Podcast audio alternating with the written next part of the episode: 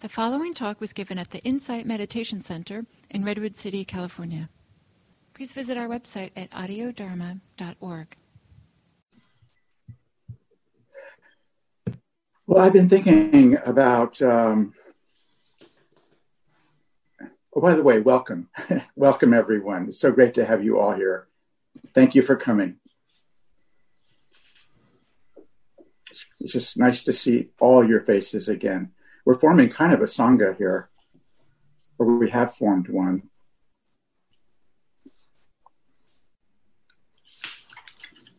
And if any of you are new, well, a special welcome to you. Nice to see you. Yes.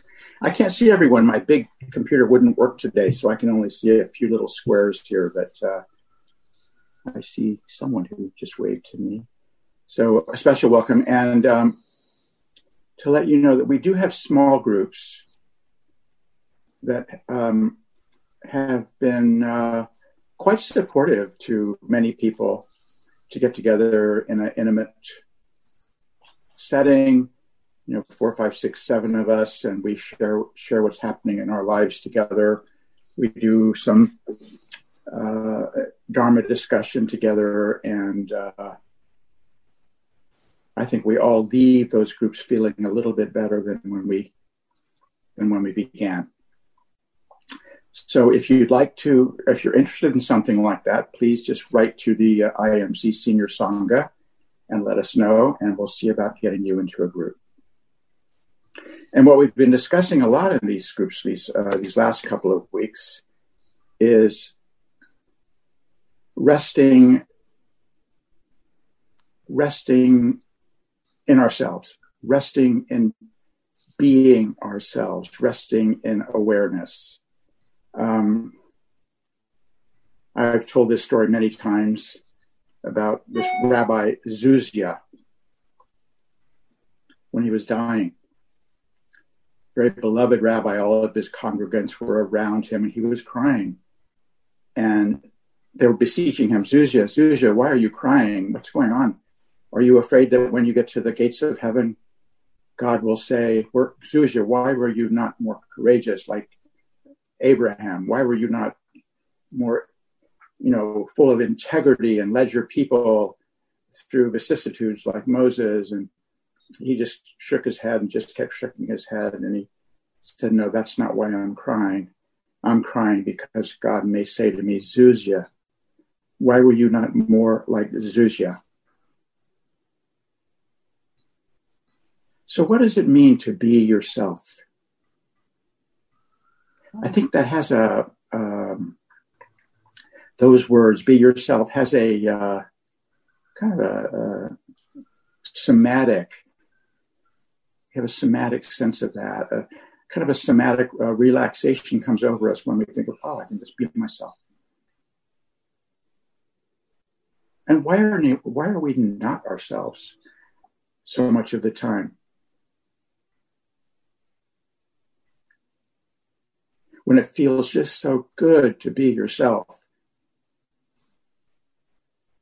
Some woman in a small group was ta- talking about just sitting with her cat on her lap.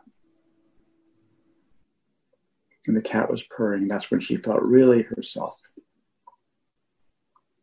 So nice. So, why do we betray this so much? Why do we betray ourselves so much?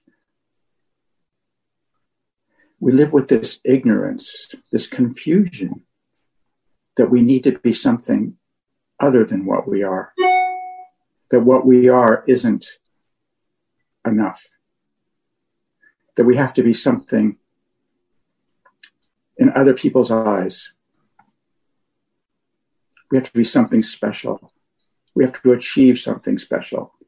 We have to be something different than what we are. And we keep running this race, running this race, and we never win.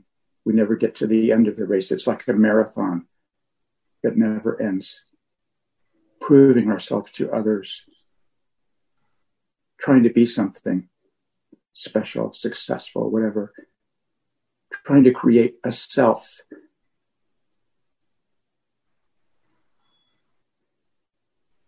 But none of these pursuits of a better self have ever created any lasting happiness for us.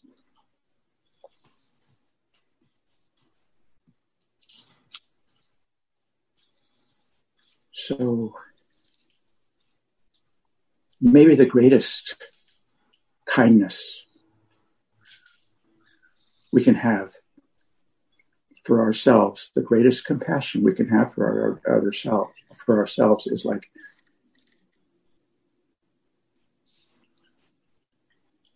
forget it, drop it.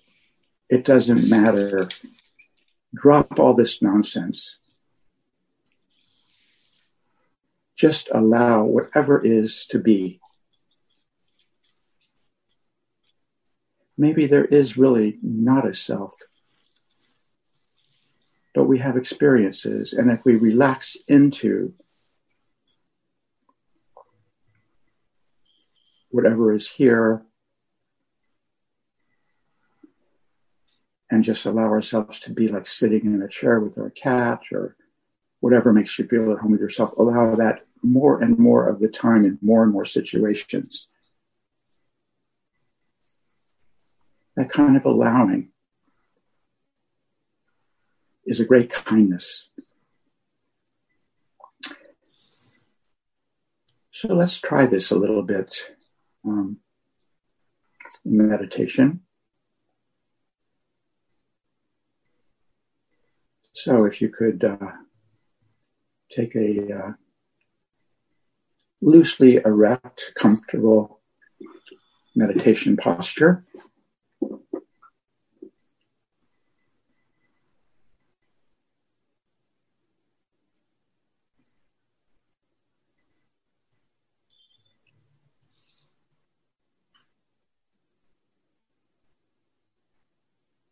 and relax.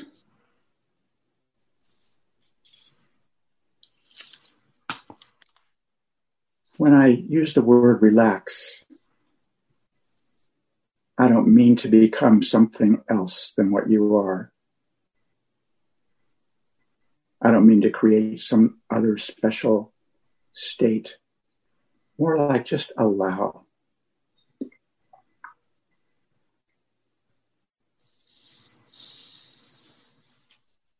Just allow whatever is happening to happen.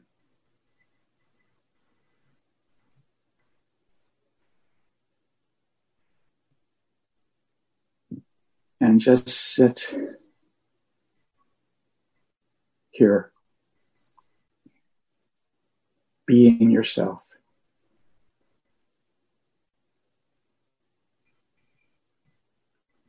Almost like not even meditating.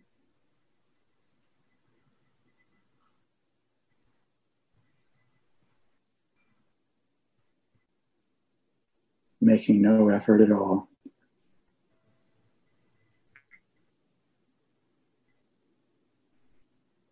And feeling whatever you feel. Everything is allowed.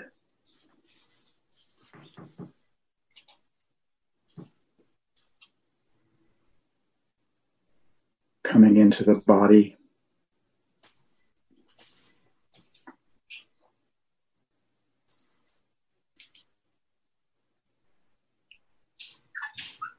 Bringing a, bringing a kind intention to this.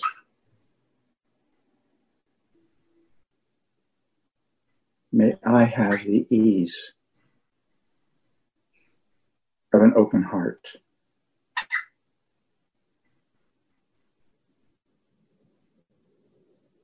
And wishing that for your loved ones. Maybe think of a loved one or a group of loved ones and wishing that for them.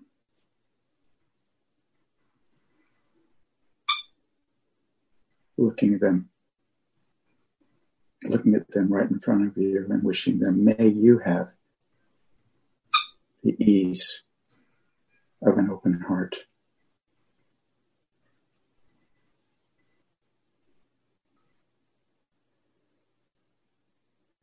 And wishing this for all beings. May all beings have the ease of an open heart.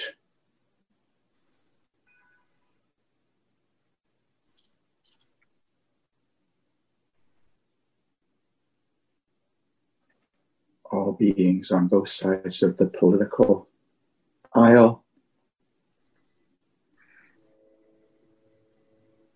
May all races, may all beings, regardless of their sexuality, the powerful, the not powerful, the rich, the poor, the famous, the not so famous. May all beings have the ease of an open heart. And then come back to myself.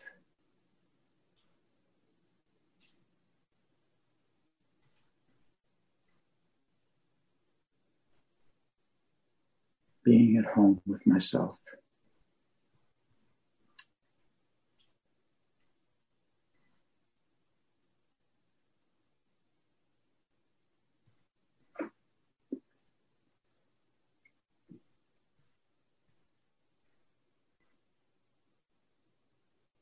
allowing whatever feelings you're feeling.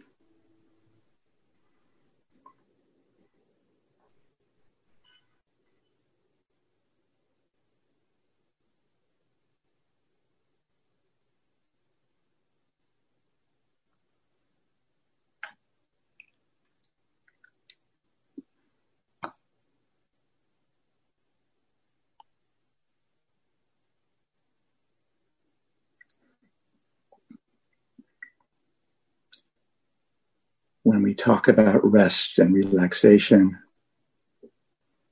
we think there has to be some special feeling, some special experience we need to have. But here, there's no experience we need to have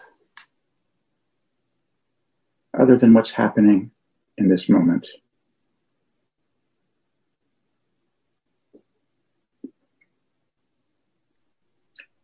Drop the effort.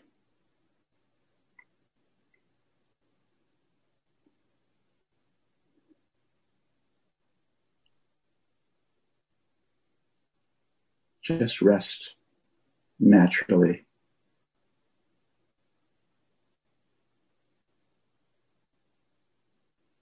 I've had enough of this ignorance and confusion. Chasing after this and that, trying to become this and that, caring about all the wrong things.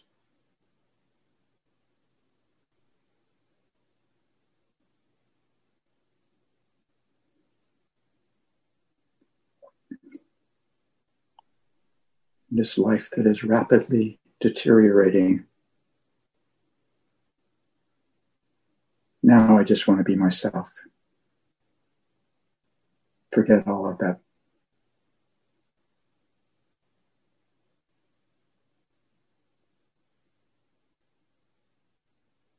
Nonsense. And feel the kindness in this.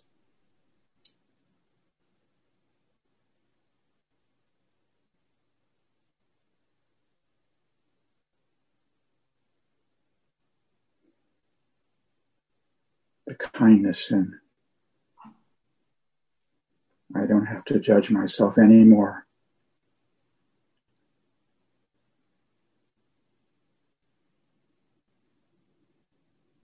And if we judge, I don't have to judge the judge anymore. Being kind, even to the judge, just wanting to give it all up.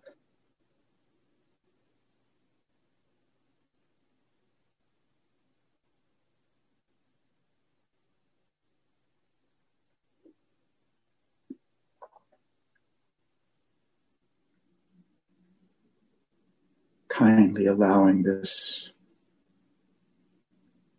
groundless, selfless feel to open up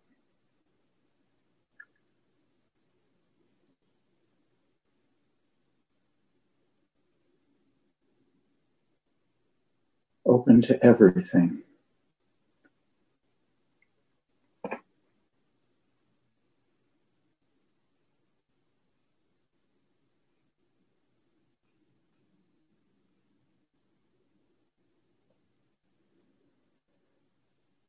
When we meditate, we often think that distraction is the enemy,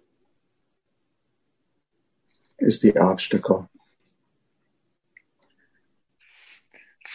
Where we don't have to worry about that. If the mind wanders, let it wander. If you get lost for a while, just get lost. Who cares? Allow your mind to leave, to wander off, and trust that it will come back. It always has. It always will.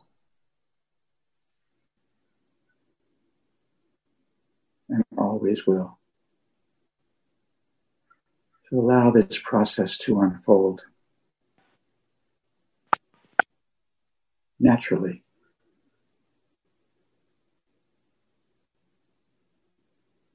Just let whatever is happening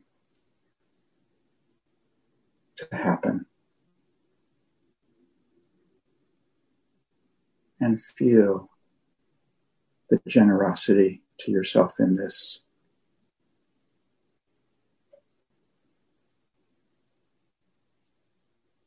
Let the kindness pervade your body.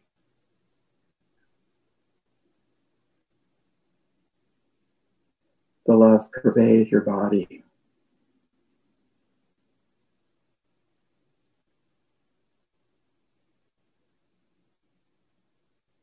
I am enough, and I've always been enough.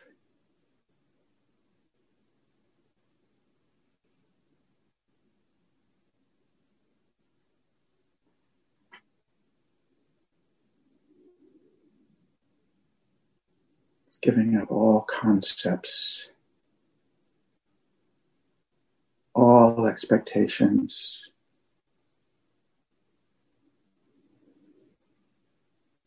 Giving up all worries and concerns about the future and the past, and just relaxing.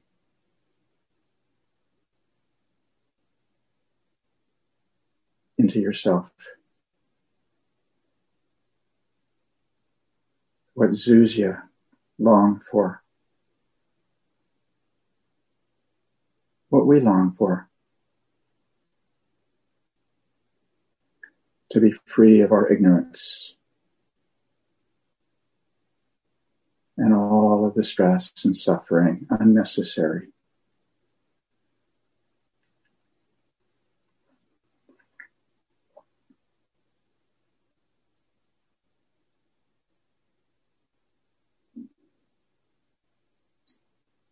And if you notice in this relaxed,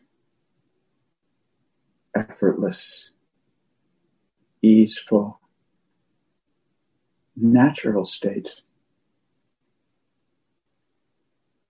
if you notice the radiance of awareness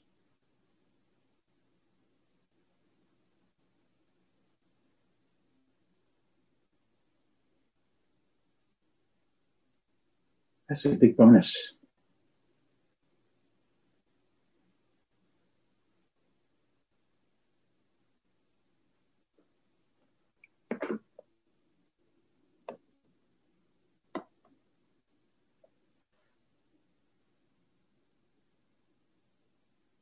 If your body is calm, let it be calm. If your body is agitated, let it be agitated.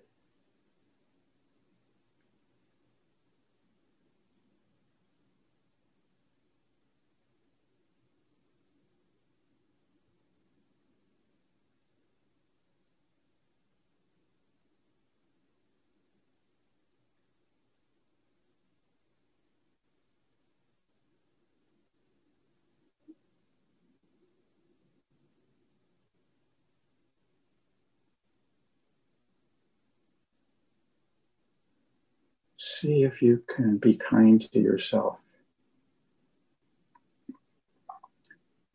more of the time. Maybe reflect on what you're going to do today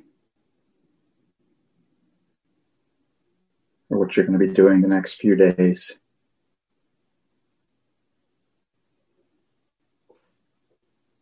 And see if you can bring this kindness of allowing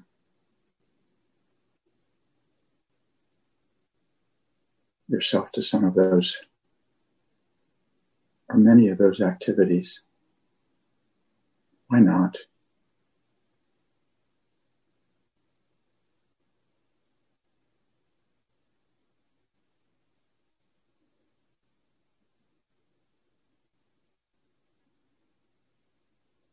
Okay. When you're ready, you can open your eyes.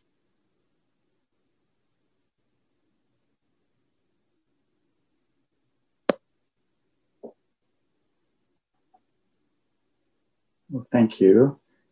Thank you for being here and thank you for meditating.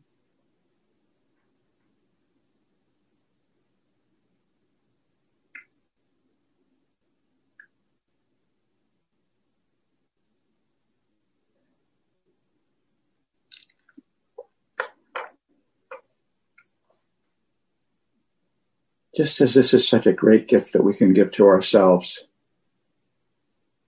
to relax and be at home with ourselves. What a gift. How generous. How kind. We can give this gift to others as well. Let them be themselves.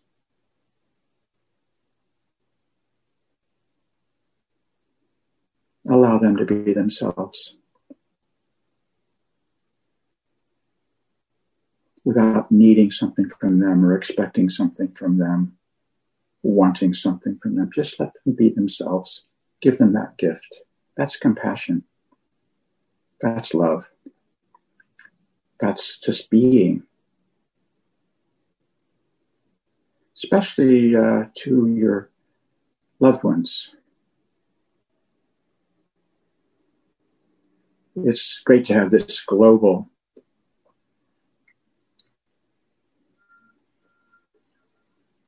wish for all beings to be happy, but when it really counts is with your loved ones, with your intimate, with everyone, but making it a point with people that you're close to, your friends, your grandchildren, your children. Allow them to be who they are. Give them that gift that gift of peace and ease with you.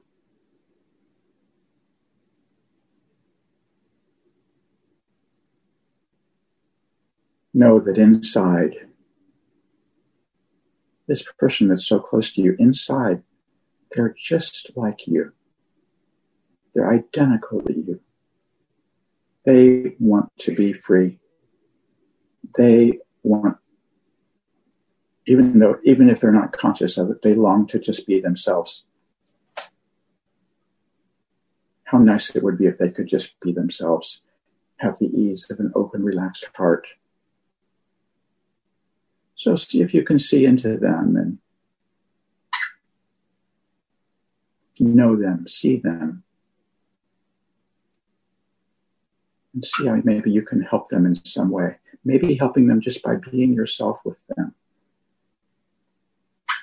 by being at ease with them.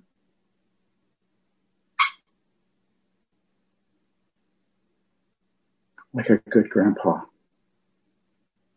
looks at grandchildren playing.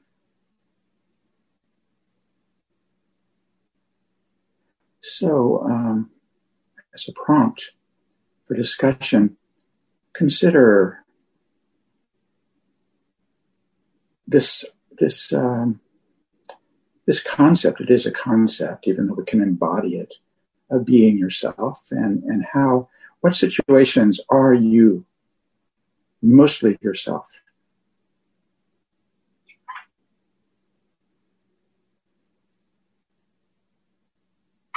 What are the conditions for that? Why, why is that so?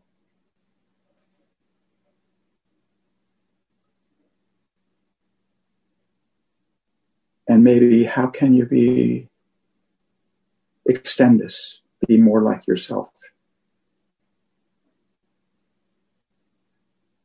More at home in other situations in your life. So that's that's about three or four ideas right there. So just pick out one or two and and let's break up into small groups and discuss that for just a little while. I kind of went on on too long. Sorry.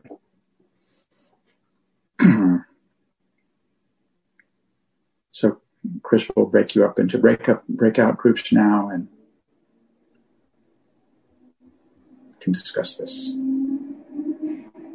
Okay, here we go. We got 12 minutes.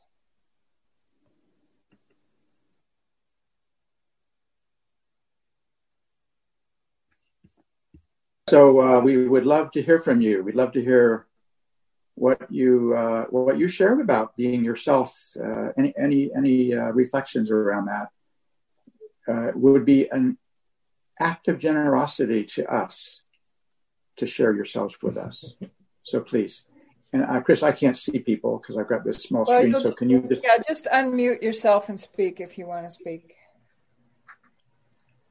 I made two new friends um, I, I was sharing that yesterday, David, in our small group. I had said that my home, um, where I felt myself and the most comfortable, was being alone in my home. And I have been for many, many years. Um, and I remember when I did say that, uh, uh um, that David's face began to look a little sad for me. and I thought, oh my, uh, you know, maybe this is not a, a good thing to feel. And um, so I mentioned that just now in our chat with my two new friends. And um, and they just made me feel so so good as they described their home and so much of their own homes um, were very much like mine uh, not totally like mine, but so much like mine that it made me feel. Uh, and I'm not sure that David uh, was even responding to what I was saying. He might have just been thinking his own thoughts, but obviously I'm a reactive person and very interested in what others think of me. Um, so thank you. I was not feeling sad for you, Freda. I was appreciating appreciating you. Thank you. Thank you. Yeah. Okay, please.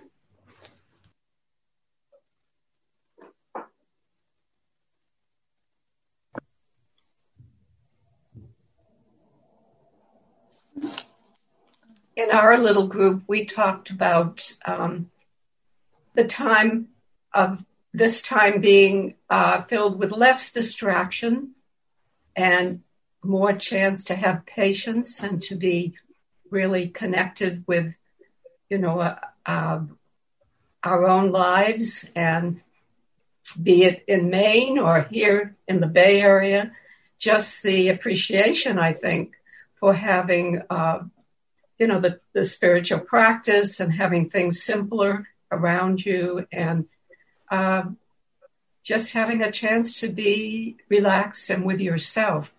So, mm-hmm. more or less, that's what I got out of our group. Mm-hmm. Mm-hmm. Thank you, Diana. So, our group, um, we talked uh, a little bit about what we, hmm. David, had talked about in our small group this week about uh, acceptance, acceptance of who we are, and you know, being comfortable with that and non-judgmental, but with that, and um, the other great quote that our we had three people um, and the woman had a good, great quote that said, uh, "What other people think of you is none of your business." And I just thought that was great. mm-hmm. That's wonderful. Thank you.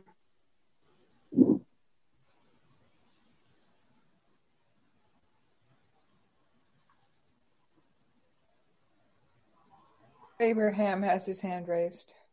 Go yeah, ahead. please just un- un- unmute yourself, please. Hi, thank you. Um, our group, uh, we were talking a little bit about what it means to be yourself and not to be yourself. And then the question of uh, what is often referred to as not self and some confusion around that or uh, and I just thought it's very been very helpful when I heard Gil, our teacher at IMC, talk about that the actual translation of that is not no self, it's not self. What is not self? Not so much a discussion or an attempt to get to a place where there is no self. And so one of the people was talking about, you know, just going to Trader Joe's and, you know, the the um, the force that society puts on you to be a certain way, which which I would think is more kind of not the self that I really care about. You know, the self that I care about is the connection with other people, uh, has a more spiritual feeling. So I just thought it was interesting that your question, David, brought up some stuff about, well, what is the self and what self do I want to present? Mm-hmm. Thanks. Mm-hmm. Yeah, thank you. And maybe do I do I need to present a self? I mean, I feel like as I'm getting older, I um, feel more comfortable just saying what I think and um, being myself. It just feels like something that I'm growing into, I guess I would say. Um, and everyone, I, we had a kind of a theme in our group, which was that, um, I mean, I don't know that we all voiced this, but several people did, that we're very comfortable um, being with ourselves. And of course, that's what's drawing us to meditation and we love retreats, you know. So anyway, that was one of our common commonalities. we uh, get lots of time to be with ourselves on retreats. Yes. For better and for worse. That's true. I have a uh, something I got in the uh, an email today is about why meditate. Our real weakness is thinking that we are not good enough and that there is some outside security that you have to find. Mm-hmm. If you feel that somebody else has the sanity and you are messed up, then you think that you have to become like someone else rather than becoming yourself. When through the practice of meditation, you realize this is what you've been doing, then your life becomes real and workable because it's been workable all along. Very good. Well, yeah. Um, so, um, thank you all. Thank you for your wonderful responses and reflections. And, um, you know, I hope you keep this in mind, almost like a koan. Um, am I being myself right now? And why not? If I'm if I'm not, why not? Why not just be myself? Am I being myself? As a little, maybe a mantra, be myself. Be at home. Hmm. And feel the kindness in that. So now we get to hear the wonderful wisdom of, of Robert. So please, please continue with us, Robert. Thank you. Okay.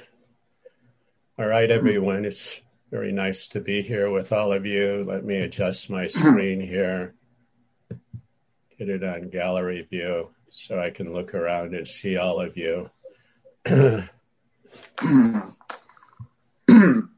all of you wonderful people who've lived a long life to get us to this point and and then find us asking the question can we be who we are? Can we be ourselves? Well i i say better late than never. So so i was really touched by david's talk and his meditation uh, this morning. It it i mentioned to him in the while you were in the breakout rooms that he actually took me to a place of deep relaxation that I didn't expect and um, haven't touched for such a long time. So it was really quite beautiful. So I want to sort of piggyback on on what he was saying and and come at it from another uh, perspective. so I, I, will start with just a few thoughts and. Um, this whole pandemic business has really had a profound impact on so many people. So, like so many others, we've all had to find um, new ways to accommodate and adjust and adjust to the changing conditions uh, that make the access to compassion so obviously and vitally important in these times and in the different worlds that we all live in today. So some of those adjustments really are quite simple. They're just being in different parts of the state or the country or the bay or the world. And there are folks who might have, I, don't know where everyone is from, but I know in the past people have joined us from Europe and Asia or elsewhere and people are in different time zones, so we have to adjust to these time zone differences. And then there's just this reality of Zoom. It's a whole new way of communicating with one another that wasn't available to us really in such a global way before last March. I remember when the pandemic closed things down in early March I was teaching a class, and one day I gave a class, and the next day I got a notice that there was nobody allowed in the building. And everything basically changed on a dime. And suddenly we had to figure out how to teach using Zoom.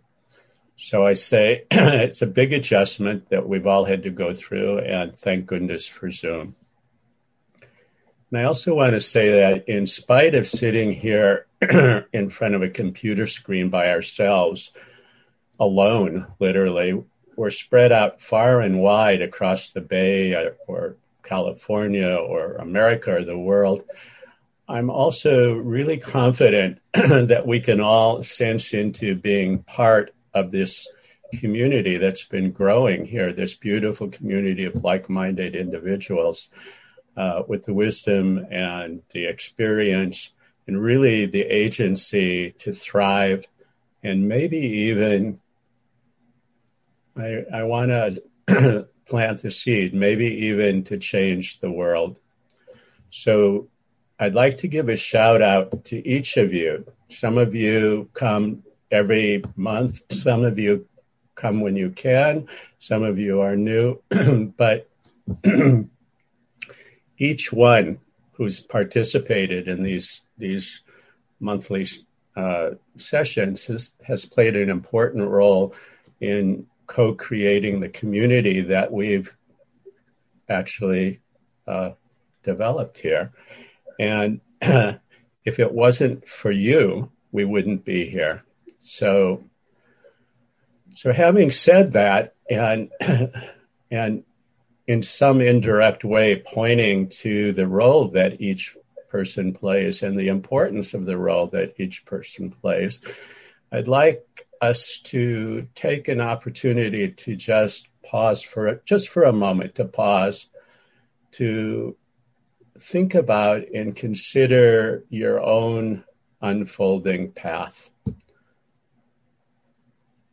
most of us are seniors. I think most of all of us are seniors. So we've lived a long life. Just think about the path that we've walked on in our life. Consider how you've grown. And I want to suggest, I want you to think about all the goodness that you've created in the world during your lifetime. Think about the people whom you've touched directly and indirectly with seeds of loving kindness and compassion, seeds that you've planted, whether you intended to or not. It's nice when we know we're planting them, but sometimes just by being who we are, we are planting these seeds. And at the same time, I want to say, yes, I know we've all made mistakes and we've done things that we've regretted doing, or we've left things undone that we wish we hadn't left undone. And yet, over the years, many of us have also cultivated real expertise in being hard on ourselves, really hard on ourselves, sometimes even cruel. It's both and giving the best in us and beating the hell out of ourselves. So I want to suggest that this doesn't mean that we're flawed or broken, nor does it separate us in silos of isolation it is part of what actually connects us to one another and the messiness and truth of our common humanity. We are really in this all together. So I want to say that you've not lived in vain, no matter how you consider the trajectory of your life. You've made a difference. And no matter whether we live for another day or a year or long into the future We'll continue to make a difference. And maybe we even have a lot more yet to offer to the world. Just let that thought resonate in you. Let yourself feel the possibility. So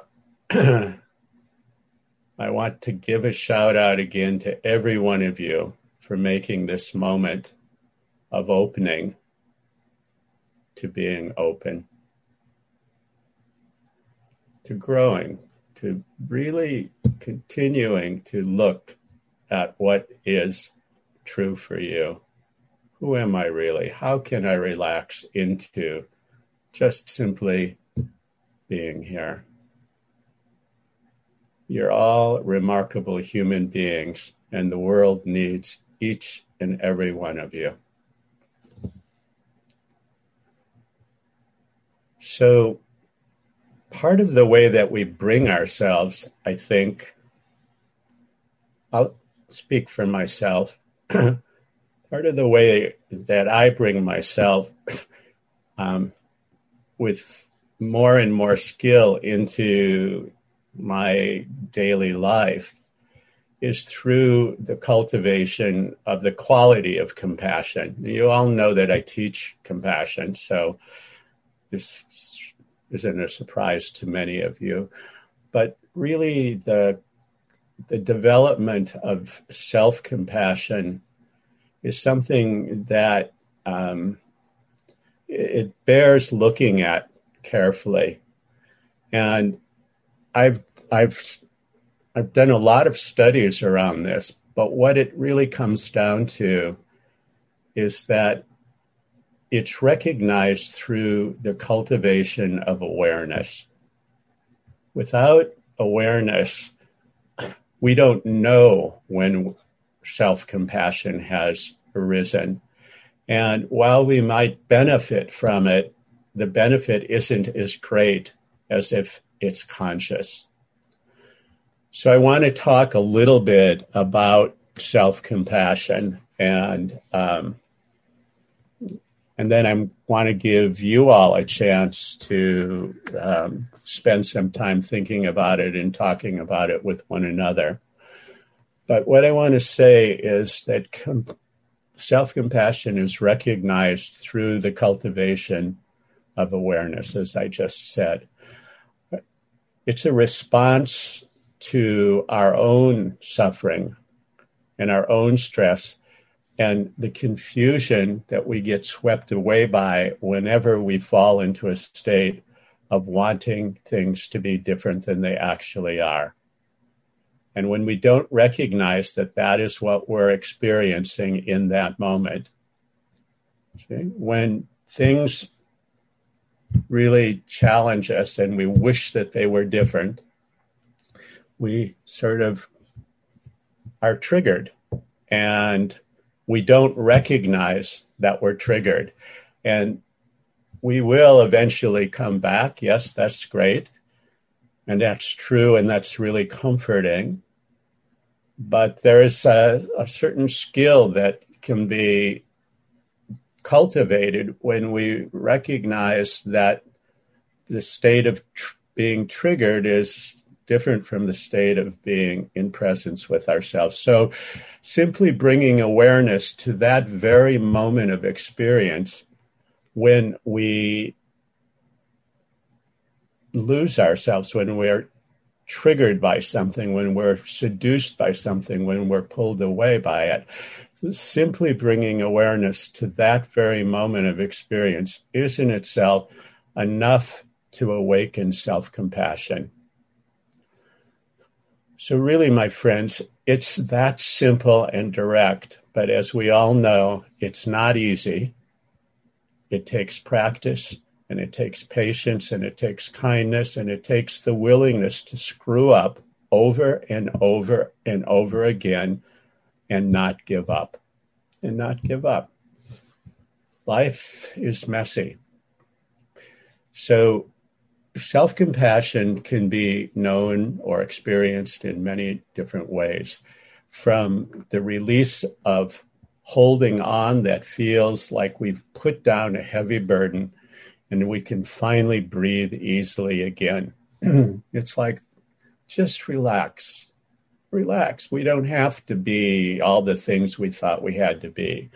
It's that feeling of letting go, of just putting putting down, of just meeting ourselves as enough in the moment. It's as though we we have fallen out of our lifeboat in some way or off of our balance beam, you see, and we're able to climb back into the lifeboat or get back onto the balance beam.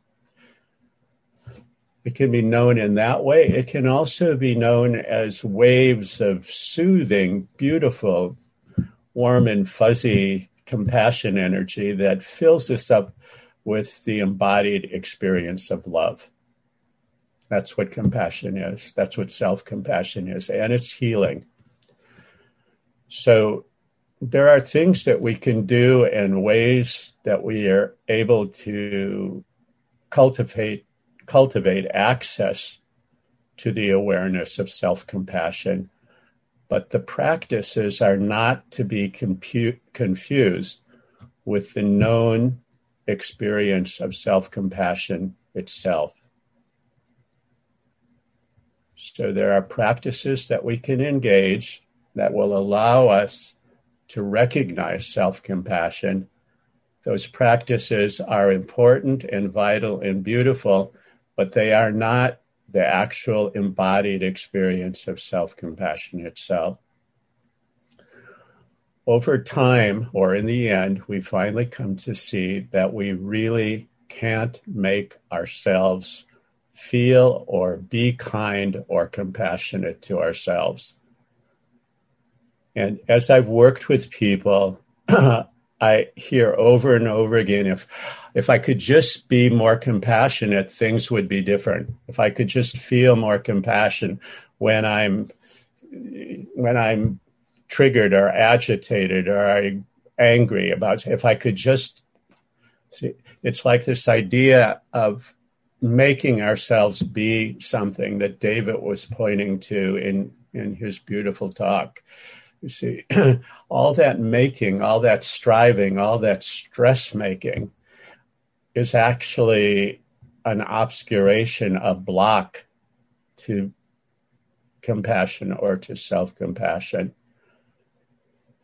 So we come to know instead that these behaviors or beliefs or activities or mind states are what create the conditions for self compassion to be known directly as a embodied experience. These create the conditions in which compassion can arise and can be known. And we recognize that those very behaviors and activities of mind and body are what we can cultivate as a skillful means to awaken and bring forth the quality of true self care, of self respect, of self consideration, self consideration, of self compassion. And in doing so, we can connect with and access this quality in its full fruition. Compassion is innate. We don't make ourselves be compassionate. We simply access this quality within ourselves. The way that we describe it comes after the pre verbal experience of actually experiencing it, feeling it in some way. And this is true. I encourage you to check that out in your own life. I have. Just as it's true for me, and I'm going to go out in a limb and say, I think it's true for you, it's also true for everybody else too. Self compassion, the quality of self compassion, is closer than your next breath and it's elusive, and it's as elusive, elusive as trying to own or catch hold of a cloud. It is what will carry us through the challenges of our life from day to day and moment to moment. It's how we meet the things that that trip us up with kindness. You see, if if this quality wasn't there, we would be worn down by life so quickly because life gives us one obstacle after another to navigate around or over. So it's the transformative power of compassion that can change our perspectives and our beliefs, our unexamined biases, and it can open our hearts to ourselves and by extension to others as well. I loved what David said earlier. It's he referred to it as he didn't actually label this as self-compassion, but this is he said it in another way, the kindness of allowing. The kindness of allowing. It doesn't of not excluding any part of your experience, even the things that we think we shouldn't be thinking, or the things that we want to think and we're not able to think or feel or be. You see? Thanksgiving's coming, and many of you have grandchildren, and we have families, and you know, it's not really safe to get together with them. And yes, COVID has given us times to be alone and and see that aspect of of our you know hanging out in our homes and and so on and so forth. But it's also created conditions in which people are you know feeling separated and separate so the kindness of allowing things to be as they are, as they truly are. You said, how nice to just let ourself and others be who they are. Just allowing yourself to be with the full spectrum of whatever you're feeling or thinking or wherever you are. I want to say that um, you're enough. You're plenty, just the way you are. You don't have to be other than the way you are. So, my friends, self compassion is a quality that's worthy of your serious and focused attention. And some people believe that self compassion is a prerequisite uh, for true compassion for others to awaken in us. There's this belief that if you're if you can't be if you can't love yourself or if you can't feel self-compassion or compassion for yourself you can't really feel it for other people and that seems to be uh, something that's a commonly held belief so in my my personal experience, I don't think that that's actually true. I think that um, people can be really, really hard on themselves and not even know what self compassion is like. And yet they can be compassionate towards other people. They can recognize and feel the suffering or the distress in others and really wish and have the motivation to, in some way, hold or heal that suffering, to mitigate it or to alleviate that suffering.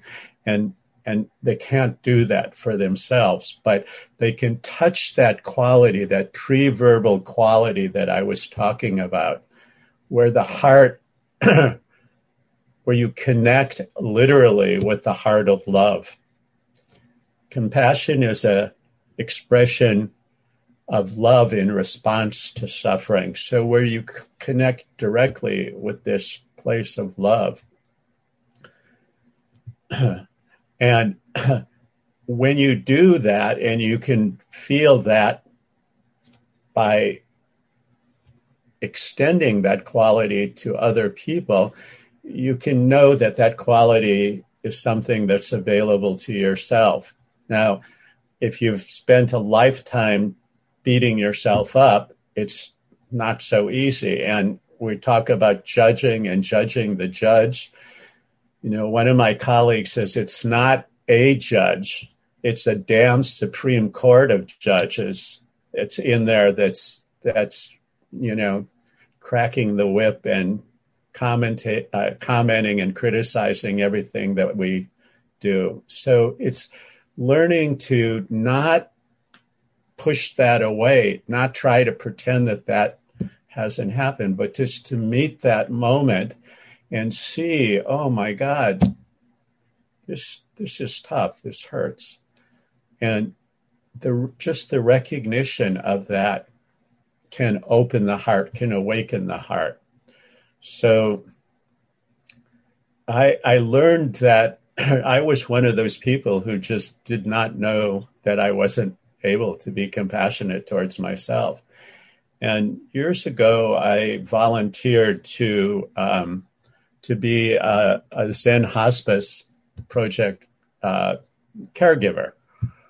And David did that work. I know that some of you probably have done that work, but uh, I I recognized that there was this quality within myself where I really did want to help other people in some way. It was in its nascent form, but I, I did recognize that this was something I wanted to do. And I did not recognize that I didn't have that same feeling towards myself.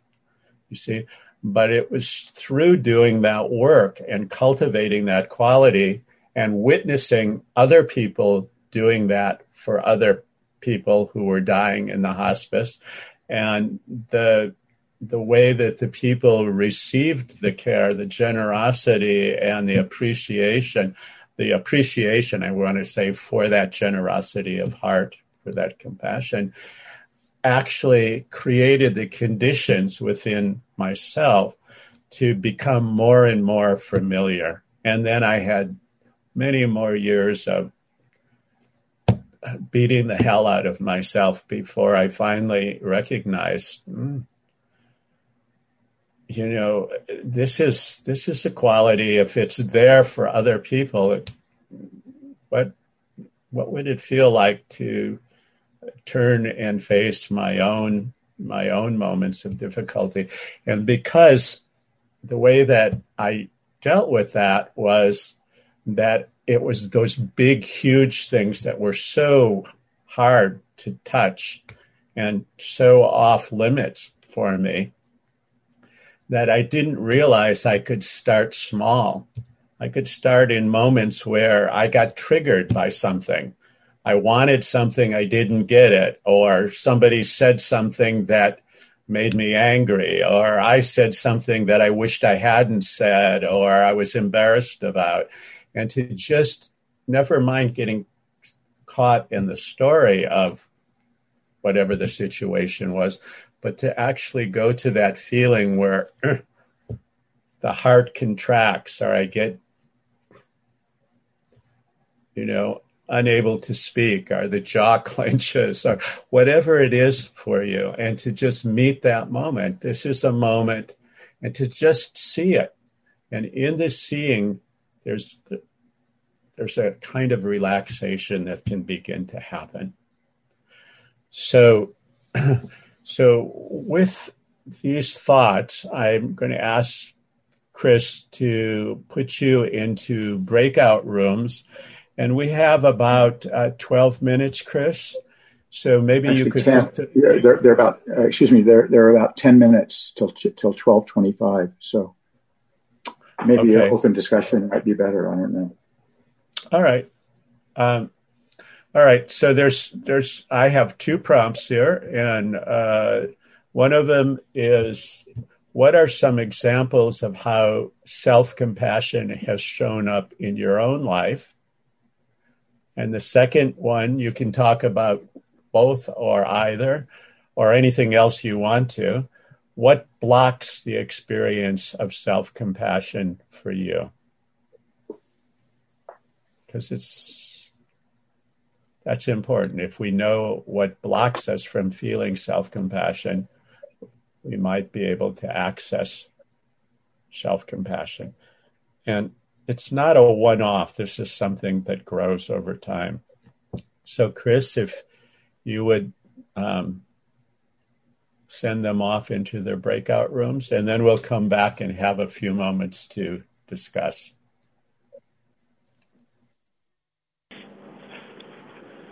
So, I think most of us are back.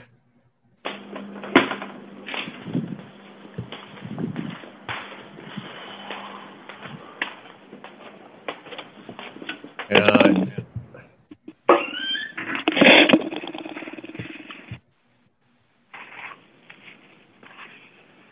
Chris, if you see people putting their hands up, would you call on them? And what I want to suggest to everyone is that um, if you go up to the upper right corner of your Zoom screen where it says view, and you click on that, the drop down box will give you the choice of a speaker view or a gallery view. And if you put it on the speaker view, you'll then be able to see whoever is is um, speaking. So um, let's hear from a few people uh, what what what your experience was with this topic and what you spoke about in in your small groups. How does self compassion show up in your life, or some examples of that, or what are some of the things that block self compassion? And please, please don't be shy. What's true for you is true for everyone else. and um, we have a certain amount of time to share. So I'd really like the sharing to be uh, rich and forthcoming. So Gail has her hand up. Go ahead. Great, Gail. great, Gail. Thanks.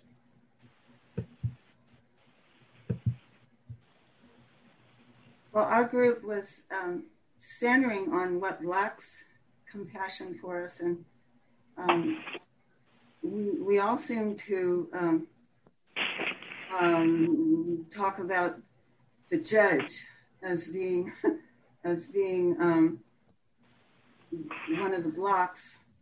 Um, I think for me, a feeling of hurt would will come up, and rather than just stay with it, stay with the hurt, um, there'll be all kinds of thoughts about um, how I should be beyond it, or I shouldn't let it get to me like this, or um, and and then other people were talking about different voices. Um, one of which says, "I I don't deserve to be really compassionate with myself," or or another which would say, "Oh, I'm either selfish or I'm not selfish," without me that we're that every every moment something new different can come out and to to to have the thought in mind that we're either this or that um, can can block the flowing of of, of experiencing and including self compassion. Um, so here's where impermanence really comes in handy.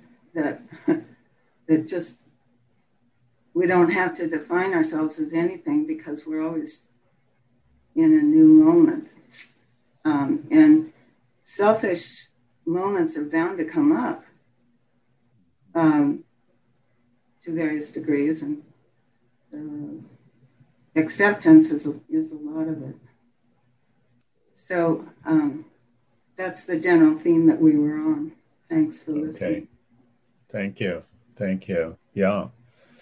Yeah. The idea of impermanence, huh? This is a skillful means. You see, we don't have to define ourselves in any moment.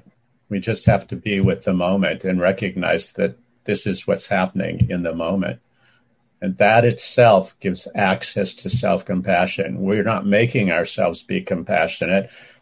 We're just seeing what's happening and we access it in that way. That that's the moment I was referring to. We have time for one more comment and then we'll do a, a five minute break. I wish we had more time for the discussion here, but. Trudy has her hand up. Trudy, please. You're on mute, dear.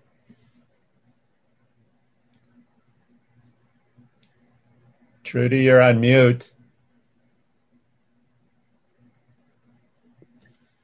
There yeah. you go. Uh, yeah, I had uh, gallery view, so it was harder. Um, yeah, I just wanted to uh, remark along the same line as Gail that, um, I, I, well, I'm happy that you mentioned, uh, Robert, the difference between preparing for uh, self, uh, excuse me, preparing for uh, the process and actually experiencing it. You did, is that correct that you were uh, yes. mm-hmm. delineating? Yeah, I think that's really important to to know when I actually experience self compassion that it's a different thing from getting ready and developing the uh, proper stance and so on. It's like the difference between the uh, the map and the territory. The map is right. not the territory. Yeah. That's right. So I want to thank you for bringing that up, and I'm going to spend more time on the actual experience than mm-hmm. maybe I have been before. So thank you. Great. Thank you. Thank you. Um, just as we we I wish that we had more time, but we want to give you a five minute bio break and um, uh, and then we'll come back and Fiona will uh, say some a few words uh, with you uh, and uh, Yeah, I feel bad because this is such a juicy, rich topic. I'd like to just be able to go on with it, but you can go on with it yourselves. You can go on with it yourselves. And just what Trudy said, to recognize that moment as different from that which is the means that you cultivate those conditions for that moment to be known. Knowing that, if you know that, you can really make a difference in the world because it's the same for everyone. Every single one of us, that's the same. And we have billions of people who don't know that. And you all do now. so I wish you a nice break and we'll see you in five minutes. Well, um, I feel quite full with uh, David's talk on relaxing around self and being easeful, and um, Robert looking at self compassion, that feeling, easing the heart uh, for oneself, and sort of a gateway to also expressing compassion to others in our world.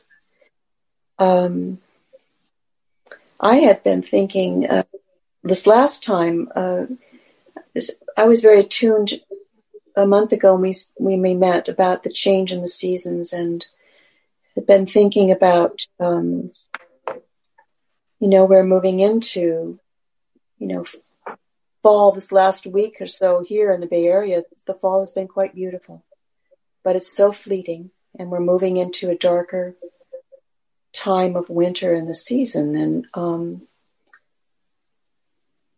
what i read i i get a lot of inspiration daily from my insight timer both meditation and the groups. And um, about a week ago there was a entry about diwali which i is not in our culture or my culture but uh, I wanted to share with you what this woman wrote. Um, she said, Today is Diwali, the biggest festival in India. It means a lot to me because the entire family comes together to celebrate. I related to this because of Thanksgiving coming.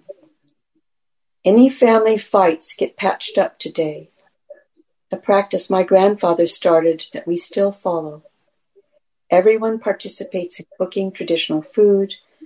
The best part is lighting clay lamps in the evening, symbolizing the end of darkness. This Diwali is different. I lost an uncle to COVID. My husband and I are stuck in different countries.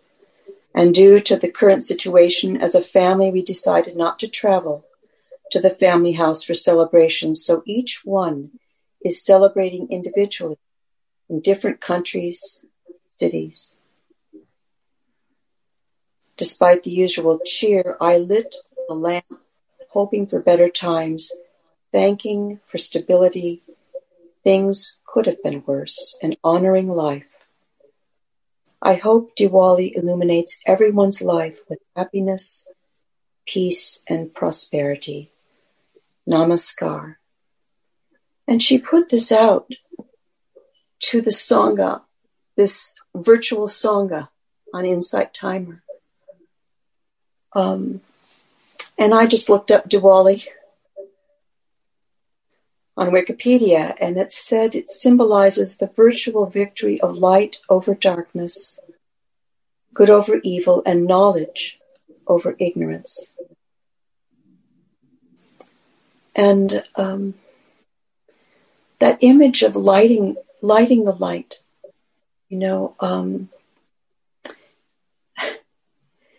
I told my small group the other day I was sitting in meditation, you know, holding this this subject of darkness and light. And this song from Sunday school came up. And I don't dare try to sing it at this point but it was as a child, we loved this song, and it was This Little Light of Mine. And it was a we'd hold up our fingers, a candle, you know, this little light of mine, I'm going to let it shine. And uh, then, you know, it was hide it under a bushel. No, I'm going to let it shine. And all around the neighborhood, I'm going to let this light shine. And um, I ended up laughing, you know, while I was sitting on the cushion. It it filled me with such happiness and joy to remember these words. I must have been nine or ten. You know, we learned this song, and I felt the lighting of this candle, these this spark, this light, and feeling the same thing, both in Gil's talking about really relaxing into the self. What is there? What is this essential goodness deep down? Deeper than personality, deeper than our life story. Um, what is this sense of home and that home of the sense of light? And how to relax enough to just share it, you know, um, to tap into it. And, um, you know, it's still early. We've got a month away now before solstice. But next weekend, in my root spiritual, I was raised a Protestant, and um, and they would talk about Advent. Okay, um, so this was the four weeks before this big celebration of Christmas in December, but it really struck me as a child. Um, it was lighting the candles. So the first Sunday of Advent was you light this candle, and each following Sunday you would add a candle so there would be more and more light. And it was not emphasized, but it's this deep tradition in the West to actually go inside and look in this time of increasing darkness to discover that light inside. You know, what, what is that sustaining, inspiring light that, um, that we can turn to? Um,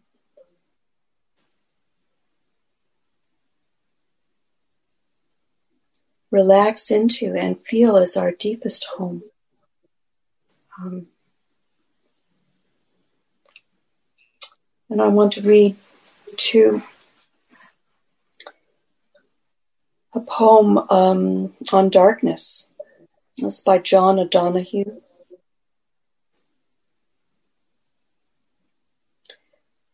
This is the time to be slow. Lie low to the wall until the bitter weather passes. Try as best you can not to be or not to let the wire brush of doubt scrape from your heart all sense of yourself and your hesitant light. If you remain generous, time will come good, and you'll find your feet again on fresh pastures of promise, where the air will be kind and blushed with beginning.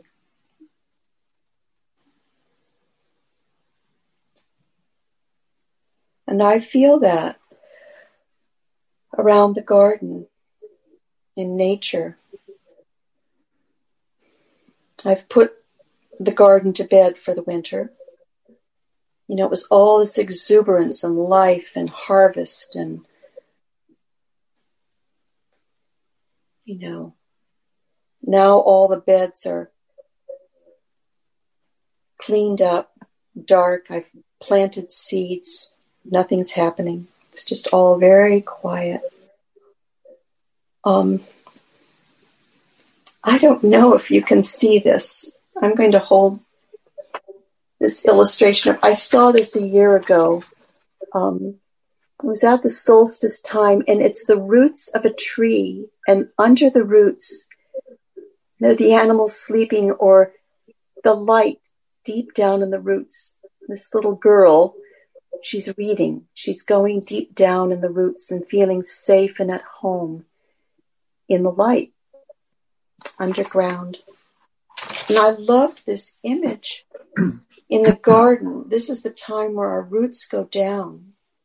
This time we're entering um, into the end of fall, beginning of winter, really setting our roots down deep and and maybe relaxing into the shorter days and the longer nights.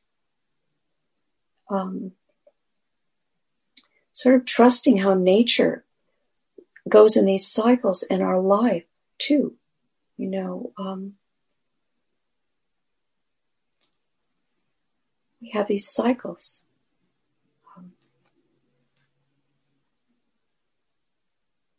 activity and then re- retreat and and this has been this one big retreat the last coming up nine months and how to um, really trust and cultivate our roots going deeper down and, and finding new ways to approach a holiday or the holidays. What does this mean? Um, you know, lighting, lighting the light, lighting the candles of Advent or the, the oil lamps of Diwali or the candles at a Thanksgiving gathering.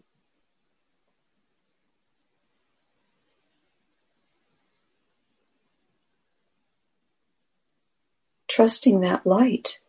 And, and bear with me, there was this writing from my Insight Timer groups. And this is the last, uh, I was going to read it last month, and I just was so touched.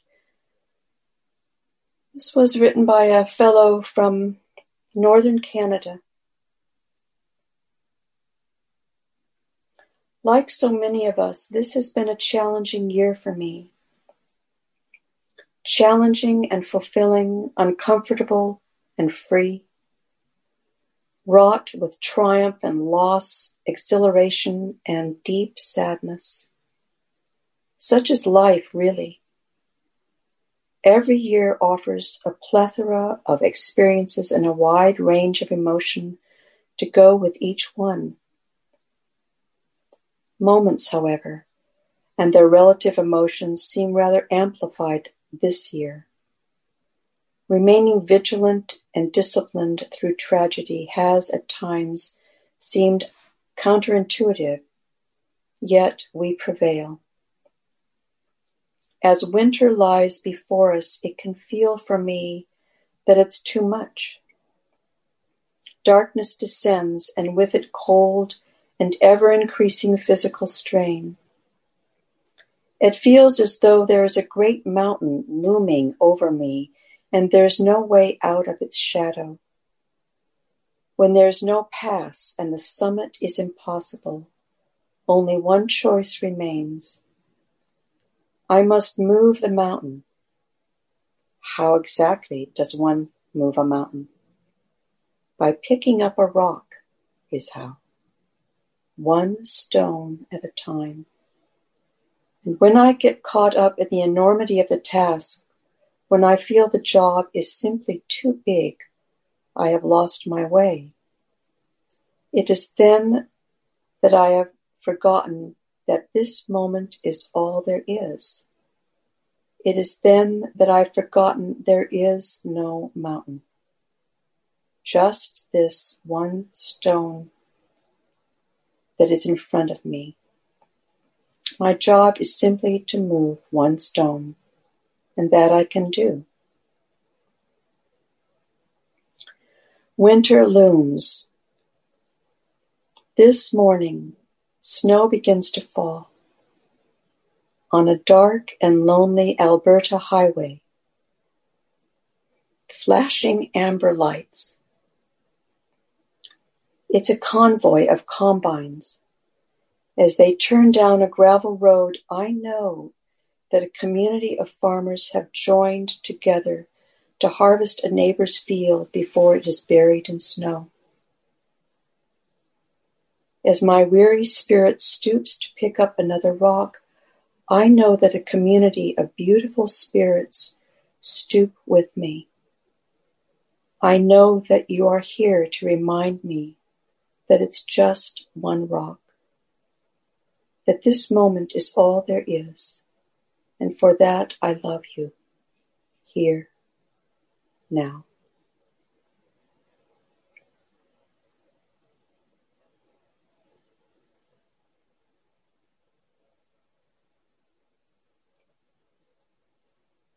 Both these voices to me, the woman sharing her Diwali, and the man from northern Canada speaking to this Sangha reached through technology, but felt so deeply in their hearts the support of practice, of delving deep and trusting our hearts and sharing that was so touching to me. And I loved Robert saying, What a beautiful Sangha we are cultivating here. Nourishing our roots, taking the time, listening to each other,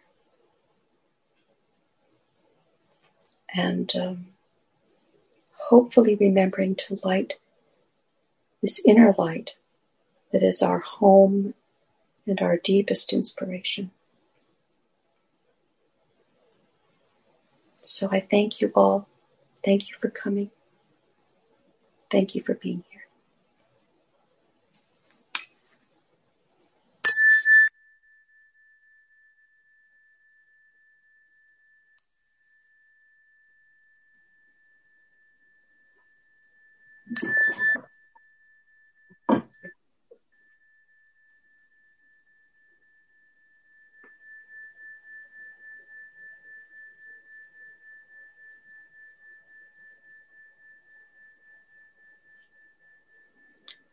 So I would like to just uh,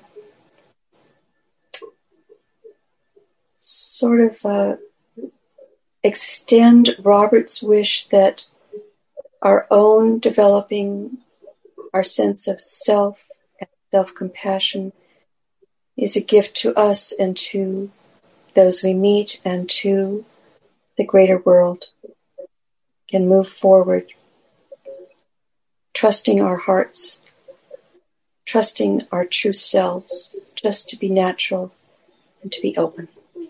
So, blessings to you all.